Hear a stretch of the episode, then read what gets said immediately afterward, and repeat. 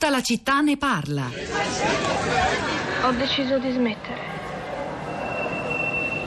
Allora perché sei ancora qui? Comincio da domani. Sì, da domani basta. Sono contenta. Se ce la fai sei grande.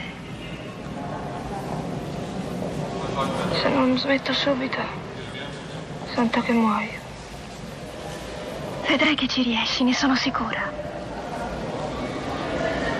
Ma quando mi avranno pulito, dopo la terapia, che farò? E dai, pianta. Ti dico una cosa. Voglio smettere anch'io. Faccio la terapia con te. Ci puliamo insieme. Davvero. Vedrai. Continueremo gli studi. D'accordo? Cristiane F, noi, i ragazzi dello Zoo di Berlino, il film celeberrimo del 1981 diretto dal regista Uli Edel che si ispira alla storia vera di Cristiane Vera Felsherinov, dalla quale è stato tratto poi il libro omonimo basato su delle interviste compiute nel 1978 nel carcere di Neukölln da due giornalisti durante un processo per spaccio e consumo di sostanze stupefacenti che vedeva proprio la Felsherinov uh, come testimone e imputata al tempo stesso. Come e più del libro, questo film ebbe una grandissima diffusione nelle maggiori lingue del mondo, contribuendo alla fama di questa, di questa storia della vicenda reale di Cristiane.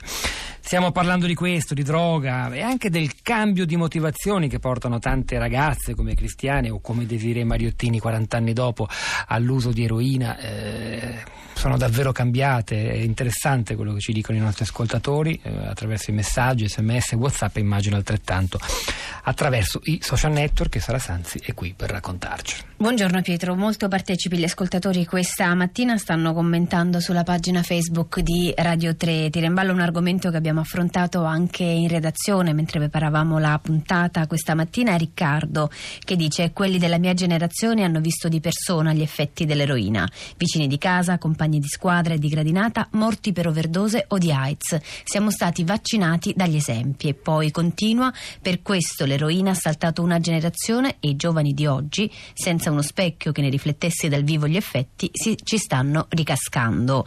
Anna Maria invece concentra la sua attenzione sulla Sardegna e mette insieme in un solo posto quasi tre temi. Scrive: In Sardegna non sono venuti i media perché erano tutti bianchi. Ormai ogni cosa si usa per rendere la gente sempre più razzista, aizzando gli animi dei giustizialisti. Se la gente che ha bisogno fosse trattata da essere umano e non da bestia, forse non ci sarebbe bisogno neppure di una legge per l'autodifesa. Andiamo a Genova ora, è collegato con noi Edoardo, buongiorno. Buongiorno. A lei la parola. Dunque, io ho lavorato per 30 anni con i tossicodipendenti, mi sono occupato anche di psichiatria perché eh, per lunghi anni in Liguria i due servizi non erano separati. Eh, la mia esperienza è principalmente clinica. Uh, a parte lo studio io non ho mai fatto lavoro epidemiologico. ecco, quello uh, che noi riscontravamo e uh, che io ho scritto nel mio messaggio era che le ragazze che si presentavano al SER, naturalmente noi il, il, campione di quelli che si presentavano al set potrebbe non essere così significativo rispetto all'universo generale della tossicodipendenza. Eh, erano molte di meno, ma spesso con situazioni molto più complicate, quasi come se ci fossero dei fattori di protezione psicologica e sociale per saltare i quali bisognasse essere in situazioni molto più difficili. Ecco, io non so come sia il problema adesso e eh, dire, mi piacerebbe saperlo. Un'altra cosa che ho scritto nel messaggio che ci tengo in modo particolare è che eh, ho parlato della terapia metatonica perché dopo la relazione terapeutica eh, sembra essere l'intervento più importante da un punto di vista eh, perlomeno quantitativo eh, ed è, eh, ed, è, una terapia, non è eh, un'altra droga e, ed è qualcosa che spesso riabilita eh, le persone dal punto di vista lavorativo, so, eh, eh, familiare, sociale, psicologico, eccetera, eccetera. Quindi è ancora un intervento importantissimo. E, eh, Edoardo, la, la, ringrazio, fermiamoci qui. Da Genova ci spostiamo alla provincia di Torino. Chiara, buongiorno. Buongiorno. Eh, ho scritto un messaggio perché sono stata testimone di un fatto sconvolgente, sono una maestra di scuola primaria. E mh, mm, abbiamo scoperto che tre giorni fa eh, i bambini di quarta e quinta, eh, alcuni bambini di quarta e quinta eh, giocavano agli spacciatori con tanto di ehm, ovviamente eh, canne, cioè producevano le canne, producevano l'erba e queste erano le loro parole, cioè io quando ho chiesto che cosa state facendo, stiamo facendo le canne per venderle. E la cosa che mi ha sconvolto è stata il candore con cui loro mi hanno raccontato quello che succedeva, non avevano nessun timore nel raccontarmi questa, questa cosa qua, era la cosa più normale che potessero fare. E adesso noi stiamo cercando di affrontare la cosa nel miglior modo possibile, non è facile. Ma con i genitori e... avete parlato ovviamente? Eh, non ancora, stiamo valutando insieme alla dirigente tutta una serie di azioni da intraprendere e, mh, è molto complicato, è molto delicata la, la questione. E, mh, dico solo che eh, la scuola primaria non è ovviamente attrezzata a questa cosa qua. Direi cioè, proprio di no. Chia- Chiara, io, ci fermiamo qui, tutta la città ne parla, serve anche per questo, per raccogliere queste testimonianze molto importanti, competenti, anche se sono storie singole dei nostri ascoltatori. Grazie davvero, magari la seguiremo ancora questa vicenda. Ora andiamo a Padova, in provincia di Padova. Andrea, buongiorno. Buongiorno. A un minuto scarso. Eh, eh, proviamoci. Proviamoci, dai. Allora, 60 secondi già passati e quasi scaduti. Eh, la proposta, diciamo, culturale potrebbe essere di questo tipo.